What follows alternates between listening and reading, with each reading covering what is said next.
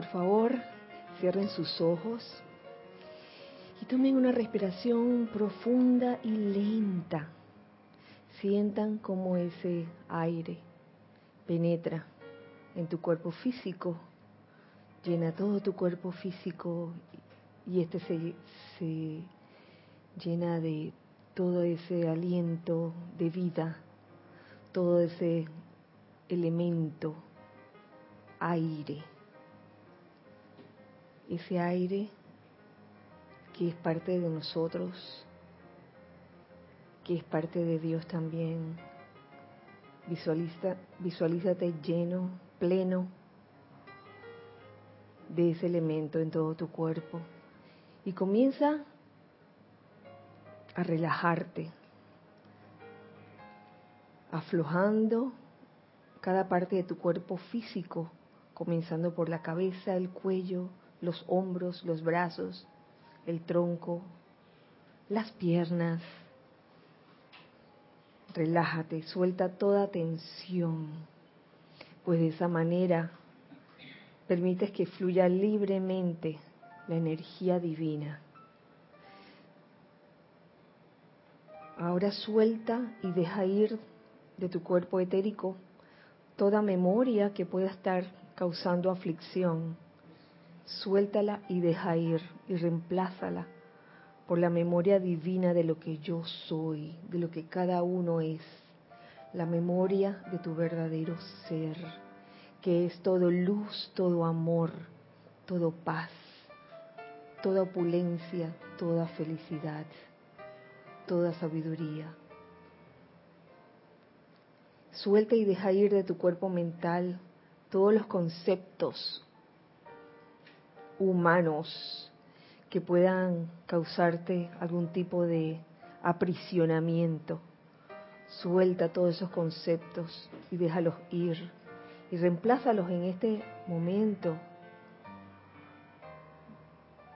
por toda idea divina que se te ocurra, todas las ideas que sean constructivas y beneficiosas. Igualmente suelta y deja ir de tu cuerpo emocional todo sentimiento discordante o inarmonioso y solo permite que tu cuerpo emocional se llene de amor, de júbilo, de tolerancia, de paciencia. Con este, con este estado de conciencia te pido que visualices alrededor del lugar donde te encuentras, en el caso nuestro alrededor de esta sede del Grupo Serapis B de Panamá, un óvalo de luz blanca resplandeciente que gira rápidamente, impidiendo la entrada o la salida de cualquier energía que sea discordante o inarmoniosa, y que muy al contrario, este óvalo de luz blanca resplandeciente permite la entrada y la salida de todo lo que son bendiciones y de toda energía pura y perfecta, constructiva, feliz, armoniosa. Y en este estado de conciencia, amada y todopoderosa presencia de Dios, humildemente y amorosamente invocamos la presencia del Espíritu Santo del amado Mahashohan para que permee cada partícula de este lugar, cada célula de nuestros cuerpos con la esencia del Espíritu Santo, que es todo amor, todo desprendimiento, toda bondad, toda humildad. Permite que estas cualidades entren en nosotros y que realmente podamos sentirlas a cabalidad. Que así sea, amado yo soy. Tomen una respiración profunda y al exhalar abran sus ojos.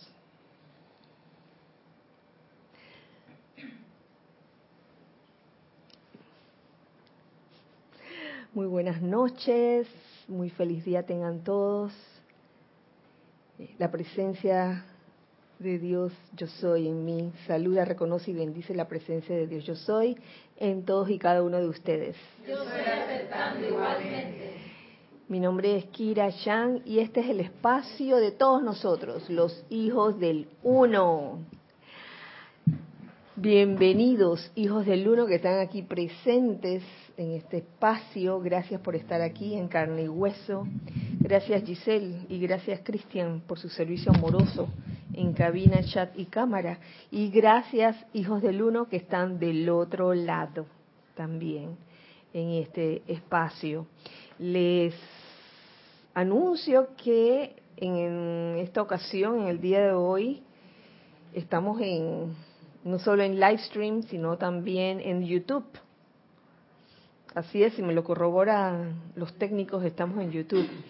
Eh, sí les pido que cualquier participación con algún comentario o pregunta que deseen hacer, lo hagan a través del chat en Skype, chat escrito, no llamar por teléfono, por si acaso, por escrito. Nuestro nombre en Skype es Serapis Bay Radio.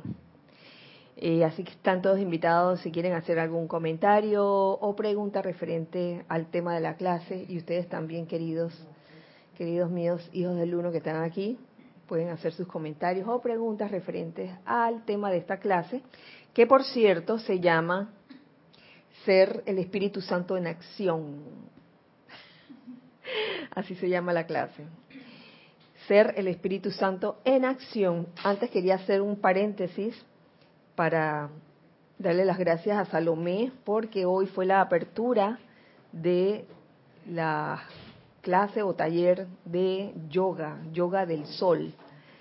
Eh, son clases de yoga o taller de ciertos ejercicios especiales que realmente lo ayudan a uno a concentrarse, ¿sí?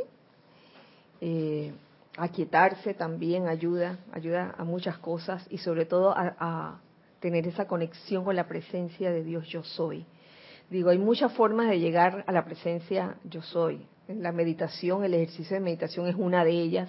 Estos ejercicios también ayudan bastante. Y Salomé los ha comenzado a impartir hoy a las 5 de la tarde. Y su duración es de una hora.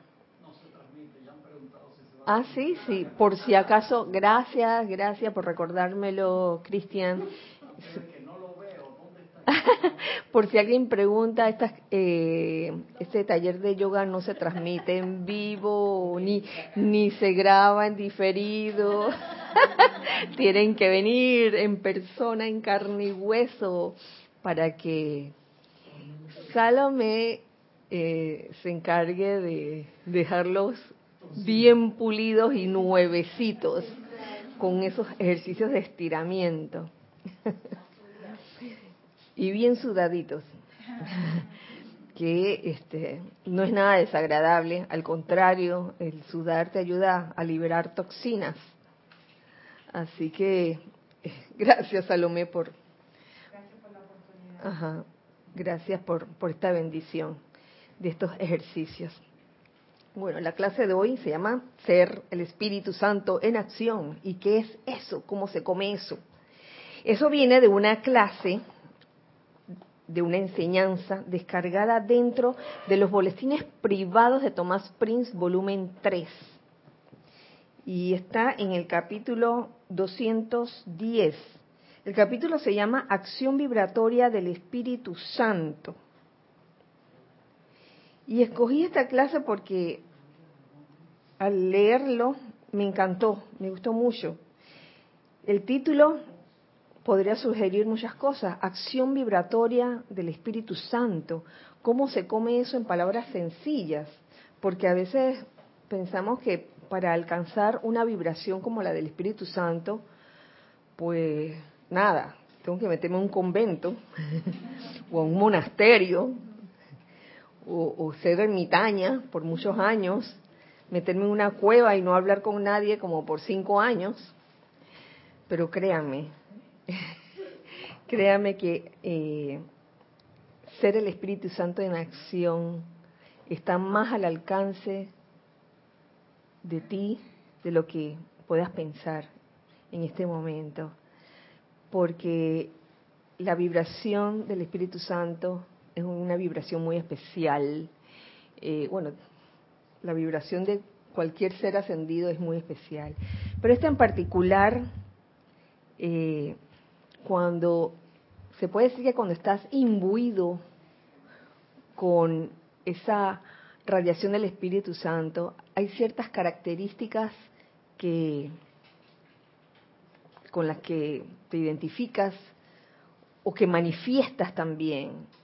esas características son humildad, desprendimiento, gracia y amor. Humildad, desprendimiento, gracia y amor.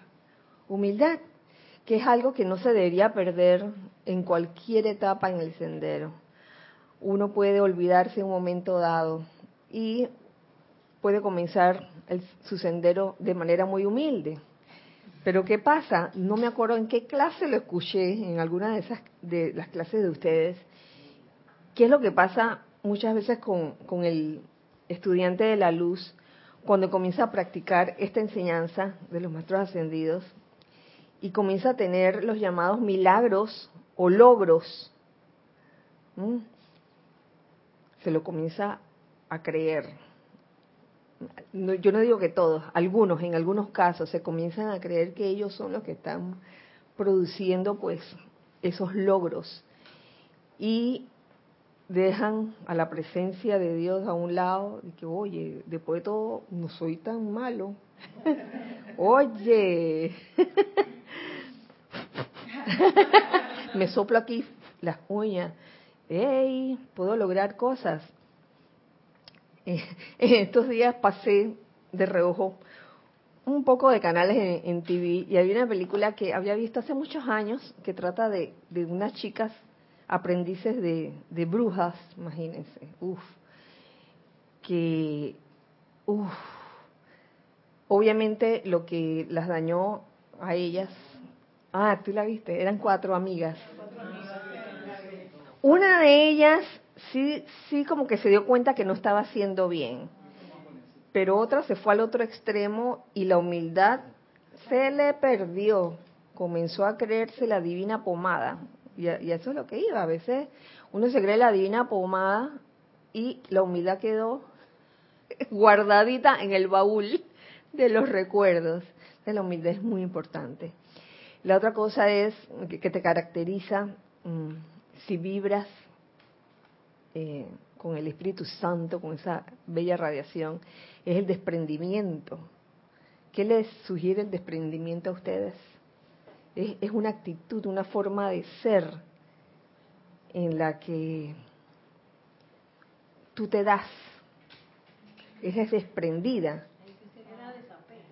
Ajá, sí, el desapego es una forma de, de darse y no estar midiendo, de que bueno, a, este le voy a dar un cuarto de dosis de, de amor un poquito, un poquito. A este le voy a dar más. Estoy como dosificando, medio amor.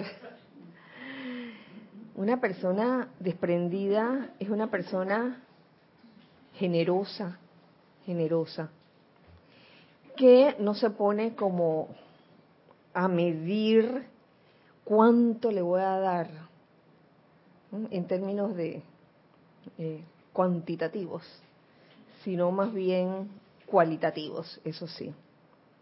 La, la otra característica de, de un hijo del Espíritu Santo es el estado de gracia en que vive. Un estado, se puede decir, de, de armonía sostenida. Yo, yo diría que, que ese estado de gracia es realizar las cinco vocales. Oye, ¿por qué no? ¿No, no les parece? Como el, vivir en estado de gracia. Realiza las cinco vocales que son sostener la armonía, saber, saber administrar bien la energía, economizándola, invocar a la presencia en todo momento, no, no nada más en las malas, sino en todo momento para bendecir, para dar gracias, eh, saber guardar silencio, ser discreto y eh, tener ausencia de curiosidad. El que vive en estado de gracia vive como en ese estado de conexión, de conexión constante con la presencia y sabe cuándo hablar y sabe cuándo callar.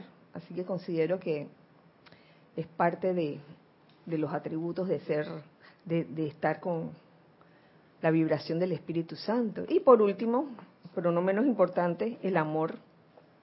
Oiga, por favor, alguien que, que, que vibra con, el Espíritu Santo es un ser amoroso.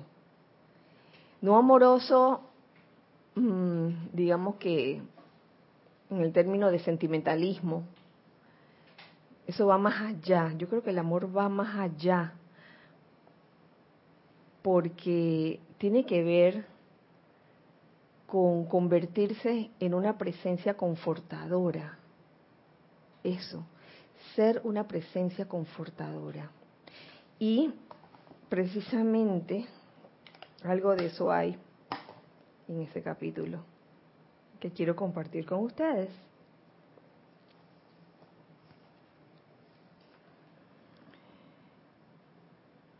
Amados hijos que oyan los senderos de la tierra, nos dice el amado Mahashohan. Esta, esta enseñanza es impartida por el amado Mahashohan un 16 de diciembre del año 1956. Voy a esforzarme en seguir recreando para ustedes la acción vibratoria de mi propio espíritu en cada oportunidad que tenga de llegar a sus mentes externas de manera que doquiera que vayan sean ustedes una presencia confortadora. Él trata de llegar a nosotros, yo lo siento así, en cada oportunidad, llegando a nuestras mentes externas. Pero es aquí que Él pudiera llegarle a un montón de corrientes de vida, pero no todas las corrientes de vida eh, reciben reciben esa esa bendición porque me parece que mm, gracias gracias amados maestros ascendidos gracias amado Mahashohan por toda la enseñanza que que, que han descargado porque tiene que ver con con asumir una actitud correcta. Hay algo que que también está dentro de, las enseñanzas del, de este ser, el amado Mahashohan, que son los dones del Espíritu Santo. Yo lo veo como actitudes a desarrollar cada uno de nosotros. Entonces, de, de, entre esas actitudes, él menciona una, varias, varias en cada rayo. Menciona la humildad, menciona la comprensión, menciona la tolerancia, menciona la constancia, la consagración, la reverencia por la vida, la gracia y la dignidad espiritual. Humildad, pues ya hablamos mucho hace un rato de eso. En cuanto a comprensión, o el deseo de comprender, más bien, eh, una persona que no, no desea comprender no, no puede ser una presencia confortadora, eficaz. ¿No les parece? ¿Qué relación puede tener la, el deseo de comprender con ser una presencia confortadora? ¿A algunos de ustedes se les ocurre algo? Sí, Salomé. Creo que al comprender no voy a juzgar, porque voy a, comprender que dentro de la persona que esté pasando por alguna apariencia de discordia, de lo que sea, en vez de juzgarla, comprendo que dentro de ella está la presencia yo soy, que es lo que tengo que sostener, eh, donde tengo que sostener la atención y voy a confortarla, voy a ayudarla porque la voy a comprender, que está viviendo una, una un problema que no es problema, que es una experiencia, una oportunidad. y entonces la voy a apoyar con amor. Gracias. Ajá, gracias, gracias Salomé, porque así mismo es. Eh, imagínense tratar de ser presencia confortadora con una persona que está pasando una situación. Y tú dices, ay, sí, le estás dando disque apoyo externamente, pero por dentro quieres ahorcarla. ¿Hasta cuándo? ¿Mm? En ese sentido, ahorcarla en sentido figurado, Lorna. Sí, quieres que hoy ya me tiene cansada con la misma cosa, ¿hasta cuándo? Porque no la comprendes. No comprendes por qué la persona puede estar pasando por algo así por ende, tú dices que tratas de ayudarla, tratas de ser confort, pero en verdad no estás haciendo confort porque estás irradiando intolerancia, que es el tercer punto que yo había mencionado de los dones del Espíritu Santo, que es la tolerancia. Si no toleras y no tienes deseo de comprender, no puedes ser presencia confortadora. Sí, también veo la conexión eh, del confort con la comprensión es que me va a dar, quizás mi deseo de comprender, me va a dar los datos de cómo yo voy a dar ese confort. Porque a veces podemos caer en las recetas de que hay, no sé qué, en un vaso de agua, ¿ves? Cuando esa persona tiene no sé qué, se le doy un vaso de agua. O cuando esta persona está llorando, ay, le voy a tocar la cabeza. O qué sé yo. Y no es así, cada momento es diferente y cada persona es diferente. Y el deseo de comprender abre la puerta para esa posibilidad de uno comprender cómo dar ese confort. Buen punto también. Te lleva a, a ser una presencia confortadora más, más, mm, más enfocada, más directa, porque deseas comprenderla y una vez que entiendes lo que le está pasando, eh, tienes tolerancia y paciencia para con, con esa persona. Eso sucede mucho cuando uno tiene algún ser querido o, a un, o algún amigo o amiga bien cercana que a lo mejor tiene una apariencia bien seria y pasas mucho tiempo con ella y esa persona a veces mm, por tener esa apariencia eh, se pone como necia. Oiga, yo se lo digo por vivencia propia. Yo recuerdo hace muchos años cuando me interviní, este, tuve una cirugía, hace muchos, muchos años, yo recuerdo lo necia que yo era. En serio, en serio. Como que no sé qué pasa en ese momento cuando estás recién operada, como que cualquier sonidito te molesta. A ti te consta, ¿verdad? Cualquier cosita, entonces quieres estar en silencio y a veces escuchas a la, gente hablando, aunque sea hablando bajito, pero te molesta. Ah, a ti te consta también, ¿verdad? Qué bueno, qué bueno. Sí, tenemos algo en, en chat. Gracias, Gis. Matías Adrián Sosa de La Plata, Argentina, dice, Dios te bendice, Kira, y Dios bendice a todos los hermanos. Aya, Matías, un abrazo. Dios te bendice. Hasta La Plata. Con respecto al no deseo de comprender, considero que aquel que no desea comprender se encuentra en un estado negativo, cerrado, tosudo. En cambio, el deseo de comprender es una actitud positiva, dadora, dadora de confort. Así es, Matías, y créeme que junto al deseo de comprender está la paciencia. Se requiere bastante paciencia. Cuando tú deseas comprender a alguien y ese alguien te va diciendo qué es lo que tiene y por qué. Sí, Lorna. Sí, se me ocurre hacer eh, un enlace con el desprendimiento que mencionaste antes, porque yo necesito desprenderme de mi postura para poder comprender a otro, porque si no lo que hago es mm. proyectar mis propias creencias, entonces no entiendo por qué la otra persona no hace esto y lo otro, porque dice que, entre comillas, para mí sería fácil o sería el camino a seguir, pero no estoy comprendiendo.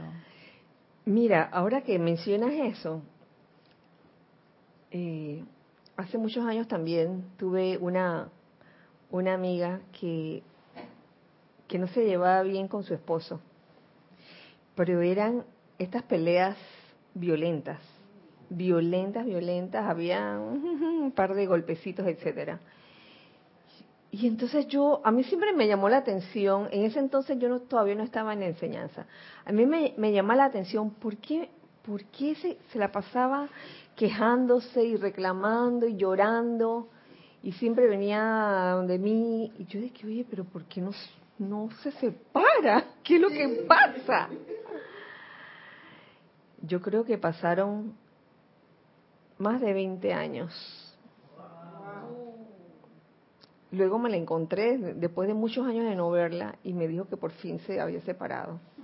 O sea, el deseo de comprender va ligado a la paciencia. Tienes que tener paciencia. A veces uno ve las cosas desde otro punto de vista, desde el punto de vista de su estado de conciencia y dice, ay, si me hubiera pasado a mí, ya yo hubiera dejado a esta persona. Por las buenas ya nos dejamos y punto. Pero yo veía que esta persona habían este, situaciones bien, bien serias y ahí, ahí, ahí seguía, seguía. Quizás esa persona quería como agotar hasta lo último, hasta que después de muchos, muchos años reventó y ya. Y me la encontré hace como un par de años y me contó eso, pues yo dije, wow, ¿cómo es la vida, no? Lo, lo que yo estaba pensando en ese entonces, hace muchos años, se llegó a realizar pues muchísimos años después. Y es que bueno, cada situación es diferente.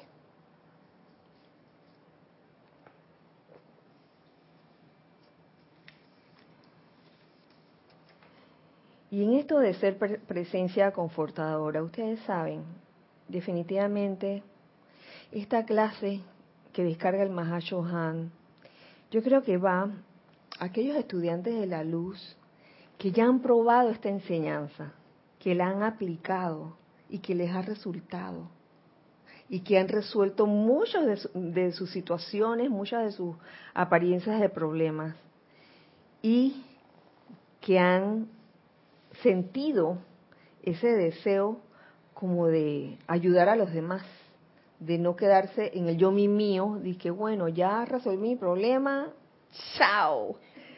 Ya me casé, bye. ya me curé, chao. Sino de que, oye, ¿sabes qué?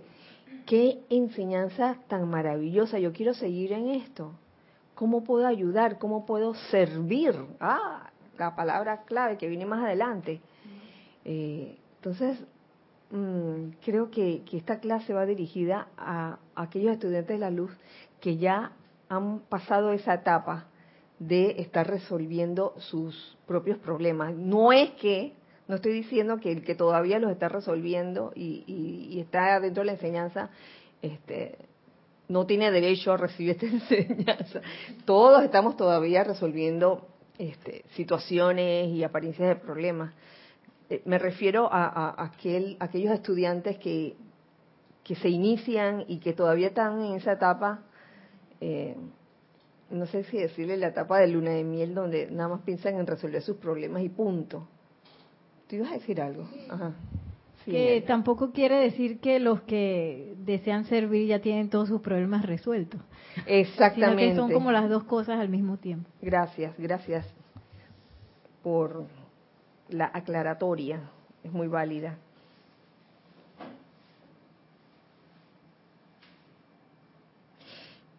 Este segundo párrafo mm, habla por sí solo. Esto fue descargado en diciembre de 1956 y, y bueno, quiero compartir con ustedes este, este párrafo. Dice, este planeta Tierra está en un estado de pobreza espiritual. La gente conoce la, la privación y la carestía de hasta la más elemental subsistencia con la cual vestirse y alimentarse. Muchos carecen de refugio para guarecerse de los elementos. Muchos sufren de enfermedades para las cuales no se conoce alivio. La oportunidad para dar confort a los encarnados hoy no tiene paralelo. Jubilosos deberían estar ustedes de tener cuerpos físicos, de tener contacto con la huesta ascendida, de ser parte de la autoridad en los mundos emocional, mental, etérico y físico cuando todavía son no ascendidos.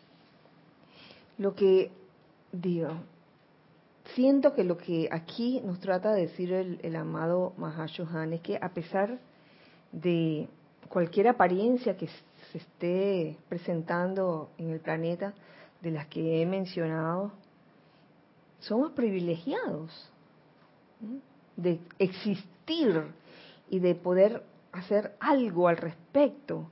Y es como para esas almas, para esas corrientes de vida que, que les nace ese deseo de servir, de hacer algo, pero de una manera sabia, porque a veces uno quiere hacer algo, se entusiasma y se convierte como una especie de salvar a todo el mundo y como que quiere salvar a todo el mundo y quiere estar como metido como en 100 cosas al mismo tiempo y no hace nada. En serio. Hay corrientes de vida así, como que se, se lanzan en montón de actividades y en verdad no realizan ninguna con la debida eficiencia. Y eso va más adelante. Dice, muchas corrientes de vida a niveles internos, y me gusta mucho esto, hacen el voto de servir a una gran causa cuando ven sobre la pantalla cósmica un plan que traería una mayor perfección a la Tierra. Este plan es proyectado por seres ascendidos de la misma manera que las pantallas de cine proyectan películas para entretenimiento de las masas. Oye, gracias por los serapismos, que son oportunidades. Entonces, aquí el amado Mahacho Han dice que se ve a sí mismo. En los planos internos vemos como, como la pantalla cósmica de, del requerimiento de lo que necesita el planeta. Uy, qué bueno. ¿eh? Entonces, ¿qué pasa? Que muchos de los que atestiguan una tierra sin enfermedad, pobreza o angustia, están anhelantes entonces de cooperar con ese maestro que ha mostrado la película. ¡Eh, yo quiero, yo quiero! Todo el mundo alza la mano en los niveles internos. Y sin embargo, después de nacer, después de asumir el karma personal,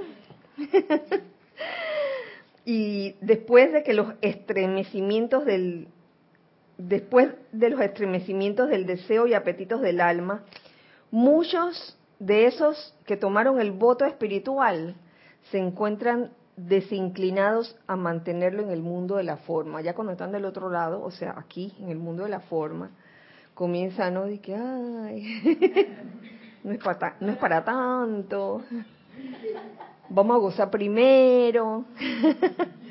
sí, sí, sí, sí. Cristian. Kira, tú sabes que yo siempre me pregunto cómo será que nosotros lo vemos en los planos internos de esa forma que a pesar de que nosotros sabemos con el karma que nos va a tocar transmutar en la próxima encarnación y todas las cosas que, que van a pasar en parte, toda la parte cuántica de posibilidades, aún así lo vemos con un positivismo y un amor que no, yo lo voy a lograr y póngame más tarea y los señores del tribunal kármico no, espérate, cálmate. O sea, obviamente venimos con las herramientas para recordar cómo resolver cada una de esas cosas y por eso es que nos dan la partida.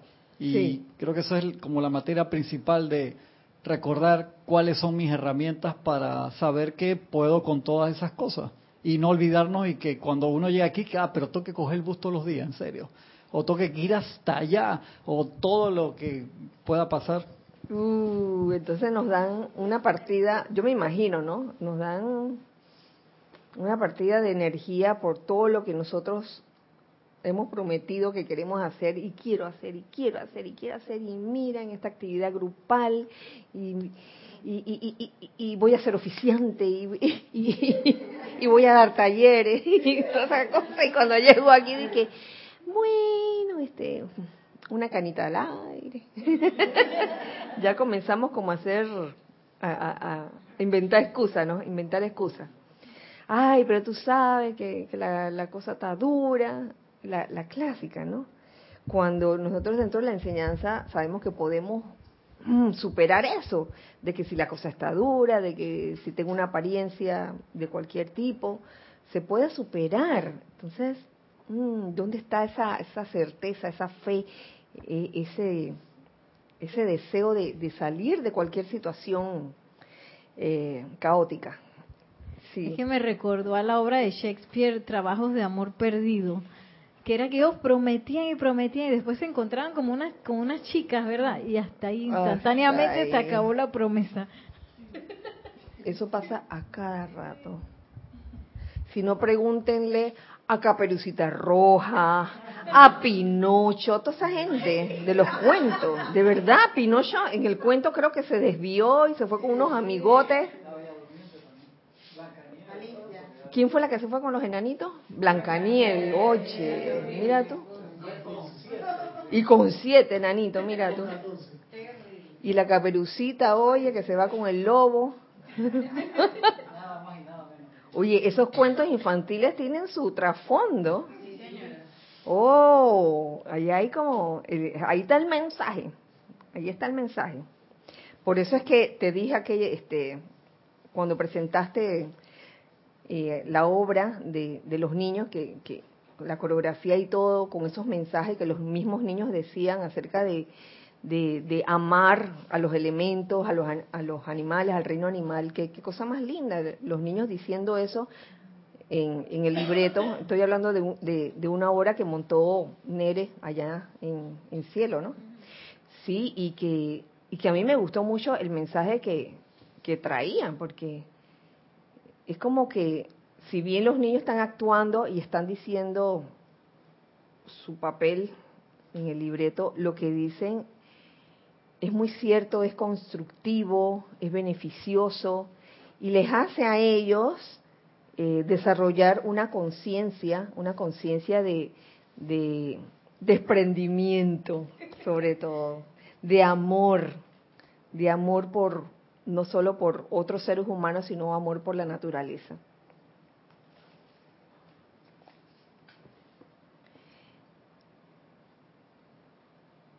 Entonces, como íbamos, diciendo lo que nos decía el Mahashohan, de que muchos hacen el voto cuando están en el lado de los planos internos, pero cuando vienen, entonces se echan para atrás. Tenemos un comentario o pregunta. Gracias, gracias Giselle. Elizabeth Alcaíno dice, Dios los bendice, amados hermanos, Kira y hermanos. Hola Elizabeth, bendiciones para ti, un gran abrazo. Una pregunta. Ajá. Cuando uno está frente a una persona que está confundida y toma una decisión que veo es errónea, el preguntarle por qué tomó la decisión y hacerla ver que está errada, creándole confort por hacer, hacerle ver su error, ¿eso sería curiosidad o interferir en su libre albedrío? Sentí que ella estaba feliz después de ver que estaba confundida. Bueno, como yo no estaba ahí cuando pasó eso, Elizabeth querida, hay situaciones y hay situaciones. Entonces, por regla general, cuando una persona eh, está manifestando una confusión con respecto a algo, uno no se mete a menos que esa persona te pida, te, pida, por favor, ayúdame, ¿no? Eh, yo no sé cómo fue la situación en realidad, a lo mejor esa persona te transmitió ese deseo de, que le ayudara, no lo sé. Si le sirvió, oye, qué bueno. Si me preguntas si es que si es interferir con, con el libro albedrío o si es curiosidad, bueno, puede ser uno o puede ser la otra, pero todo depende de la situación en sí.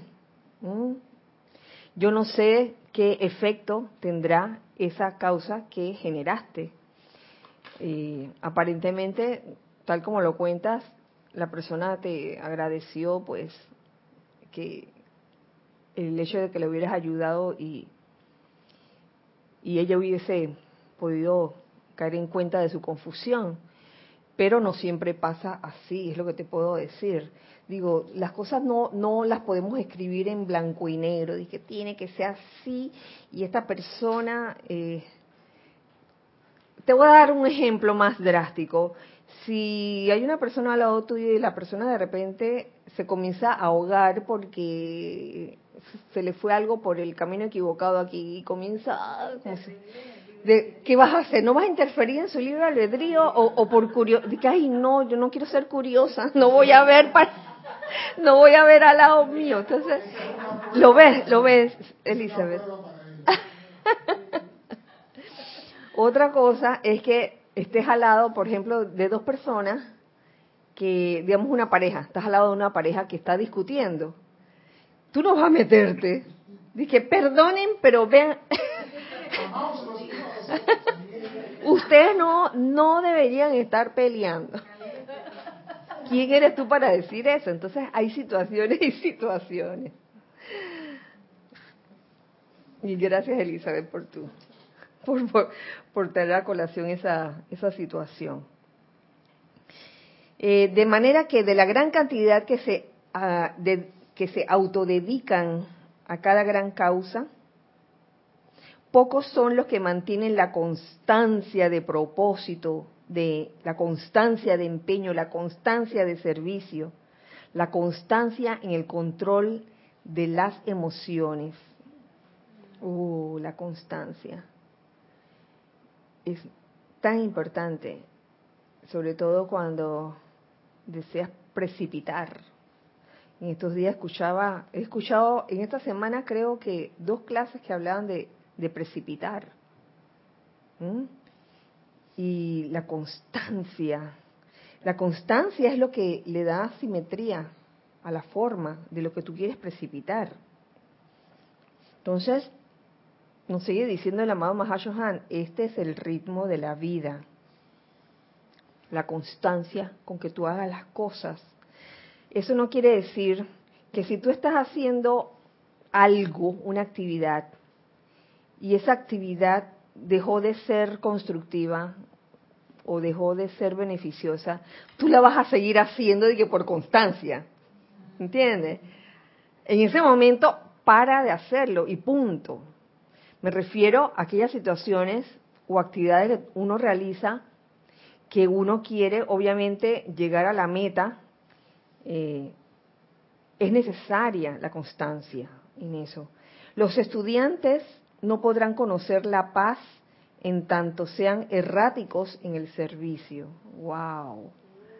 Por eso hablaba hace un rato de que hay veces que un estudiante de la luz se entusiasma tanto que quiere estar como en muchas actividades al mismo tiempo y el que mucho abarca poco aprieta. Y esto es una un dicho sabio. Y abarca tanto que a las finales no, no da al 100% en ninguna. Entonces, pues bien, mis amados, es mejor asumir un papel más pequeño en el esquema universal y ser constante en él, que asumir una obligación mayor y ejecutarla erráticamente. ¿Mm? ¿Se dan cuenta? Querer como abarcar más de lo que en realidad puedes realizar. Voy.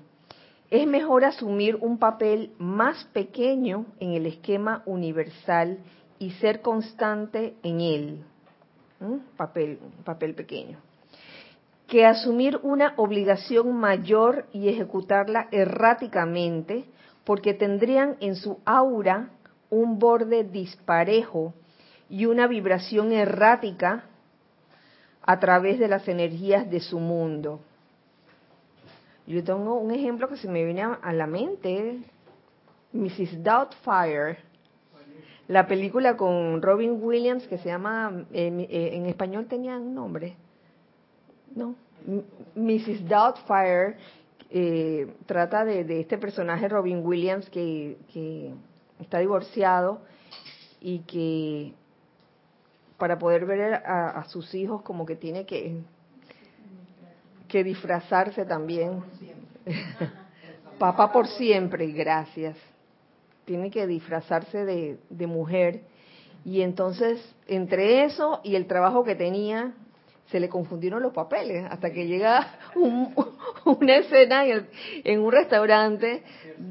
Sí, donde en el mismo restaurante tenía eh, una cena con, con, la con los niños, los niños y la ex esposa y el novio de la ex esposa, y en otra mesa tenía una cita con, con el jefe, que, ajá, como que lo iban a promover o le iba a ofrecer, ajá, algo así como que, lo, que, le iba a ofrecer un, programa de televisión. Y él se le, se le confunden los papeles. Entonces, donde tenía que ir disfrazada de, de, viejita, de mujer, va donde el jefe así. Y el jefe se le queda viendo y que, ¿tú qué haces así? Bueno, entonces así nos pasa a veces en la vida, abarcamos, queremos abarcar grandes cosas y no funcionamos o, no, las realizamos a un, a un 100%, por eso andamos como erráticos, ¿no? Es mejor dedicarse a, algo que uno pueda manejar, pero que, que en la que tú puedas tener constancia, ¿no? de, esa forma el servicio puede, puede ser mejor, definitivamente.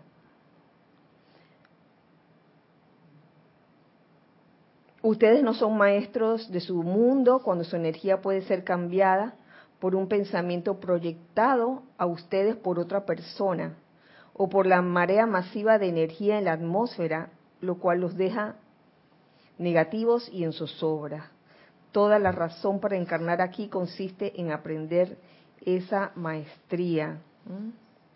Cuando nos dejamos constantemente, eh, esas son las sugestiones externas. Cuando dejamos, tú ibas a decir algo, ah, cuando dejamos eh, que otros nos metan ideas a la cabeza y no no realizamos las que, las que de verdad queremos hacer entonces seguimos a todo el mundo, ay, voy a hacer esto y voy a hacer esto. Eh, todo el mundo propone, dice, oye, no te quieres meter en esto. Y viene otro, oye, mejor métete en lo otro. Y viene el otro, oye, quiero que, te metas en, esta otra actividad. Entonces quedas metido como en 5 o 10 actividades y a las finales quedas deficiente haciendo nada. Entonces es necesario en esos momentos discernir cuál es la prioridad cuál es la prioridad en nuestras vidas. Y yo creo que esa es una cosa importante también, aparte de qué es lo que tú quieres, el famoso qué es lo que tú quieres que, Jorge eh, planteó, esa pregunta que oigan, ¿qué es lo que tú quieres? Como que es la pregunta que todos nos debemos plantear. Entonces aquí viene eh, una segunda propuesta cuál es la prioridad, qué es mi prioridad. Y a veces, ¿qué pasa? Cuando queremos abarcar mucho, perdemos el norte y se nos va la prioridad. Entonces resulta que le dimos más importancia a actividades secundarias y la que era prioritaria se quedó debajo del colchón. Sí, Nere. Es que me da risa porque yo me he pasado como las últimas dos semanas precisamente rodeando ese tema y, encontré un libro ahí fabuloso que, que tiene una frase que dice que toda persona que dirige algo o que lideriza algo tiene que pegar así como en grande, que dice que siempre habrá más ideas creativas que la capacidad para ejecutarlas. Porque a veces uno dice, ah. ay sí, y esta idea, dale pues, y no sé qué, y esta también, sobre todo si son gente muy creativa, como la que yo conozco. Eh, porque a veces uno dice hay un montón de ideas, todas maravillosas, pero el discernimiento uno tiene que escoger, está bien, son muy maravillosas, pero de repente nos aleja de, de lo primordial. De la prioridad. Y es tan importante eh, ese equilibrio. Así es. Y a veces sin darnos cuenta. Sin darnos cuenta. Sí, cuando vamos a ver que yo qué hago aquí.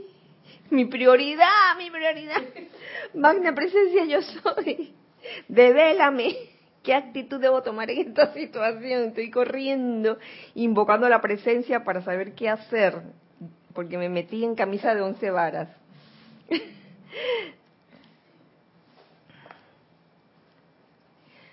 Cada uno de ustedes es un foco de inteligencia autoconsciente. Dentro del alma está la presencia de Dios Todopoderoso. Óigase bien, dentro del alma está la presencia de Dios Todopoderoso. Intelectualmente podrán ustedes haber aceptado esto, pero en la conciencia externa la aceptación es efímera. Sí, como no. sí, como no, dentro de mí está la presencia de Dios. Y entonces, a la hora de la hora, ¿dónde está ese, esa certeza al uno invocar realmente? Y tener esa, desarrollando esa fe de que aquello, ese llamado que tú estás haciendo es escuchado y que la invocación obliga la respuesta. A veces no lo creemos. Intelectualmente tenemos el conocimiento, pero a la hora de la hora, la cuestión es que no solo sea intelectualmente, sino todo tú. Regresan, ajá, pero en la conciencia externa la aceptación es efímera. Regresan al deleite del proceso natural de sacar del alma las diversas memorias, pensamientos y sentimientos que conforman la capacidad de su alma. ¿Mm? En vez de aceptar que dentro del alma está la presencia de Dios Todopoderoso, ¿qué pasa? Regresan al deleite de sacar del alma todas las memorias, pensamientos y sentimientos. Porque, en realidad, ¿qué es su alma? Eso me recordó, me recordó la clase del domingo. Su alma no es más que una acumulación de su conciencia, la cual comenzó cuando por primera vez se autodesconectaron de su presencia. ¿Mm? Es cuando surge el alma, con esa desconexión. esa es la conciencia separada de Dios, la acumulación de su conciencia cuando jugaron en secreto con pensamientos y sentimientos y crearon causas que se autoproyectaron dentro de los mundos emocional, mental y etérico y finalmente dentro del mundo físico. Luego, mediante la ley del círculo, estos regresaron.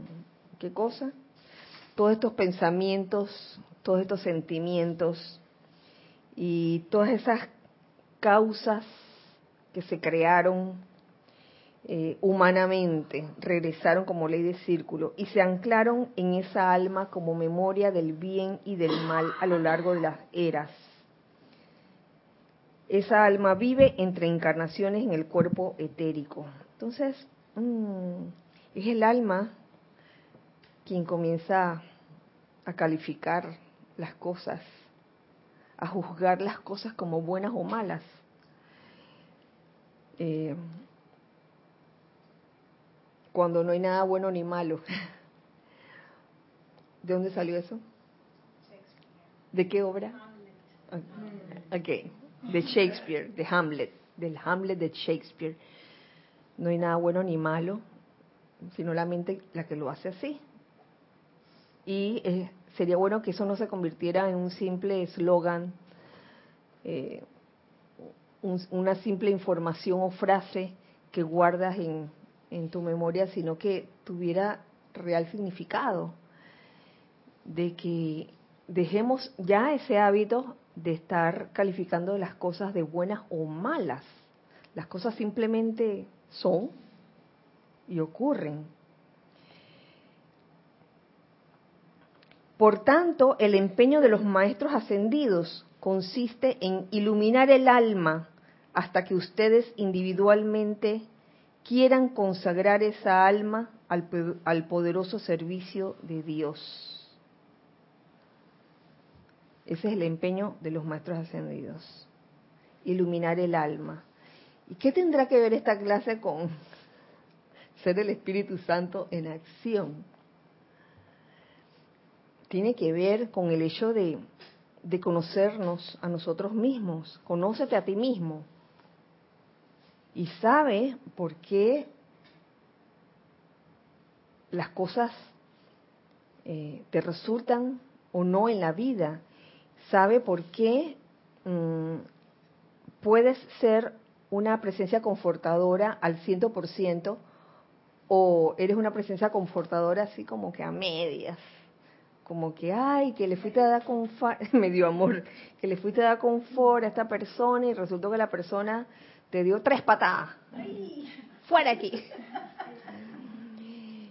O quién sabe cuando le diste confort como decíamos al principio de la clase tenías todo este este bagaje de conceptos adquiridos acerca de de, de lo que era bueno y lo que era malo y le estabas transmitiendo no audiblemente, sino por radiación, el hecho de que la persona era mala o era, era pecadora, una pecadora o un pecador. Wow. Fíjense que esa palabra, pecador o pecadora, la relaciono directamente con con el hecho de sembrar sentimientos de culpabilidad. Y yo creo que si vas a andar con esa vibración o, quieres, quieres eh, desarrollar esa vibración, alcanzar esa vibración del Espíritu Santo, es menester que, que nos libremos de cualquier sentimiento de culpabilidad. No digo, no digo ahora que, ahora vas a ser malo y perverso y que vas a matar una lagartija y no te vas a sentir culpable. No estoy hablando de eso. No estoy hablando de eso. Estoy hablando de simplemente lo que hacemos en la vida, que no es cuestión de sentirnos culpables, es cuestión simplemente de darnos cuenta de que hoy, eh, bueno, por ahí no era o metí la pata, pero no con sentimiento de culpabilidad, sino con ese sentimiento de que, ¿sabes qué? ¿Qué hago cuando meto la pata? La saco. Sacar la pata implica reconocer, oye, cometí un error, por ende quiero quiero enmendarlo, deseo enmendarlo, pero no cargando ese esa cadena de culpabilidad a cuestas, sino haciendo algo al respecto.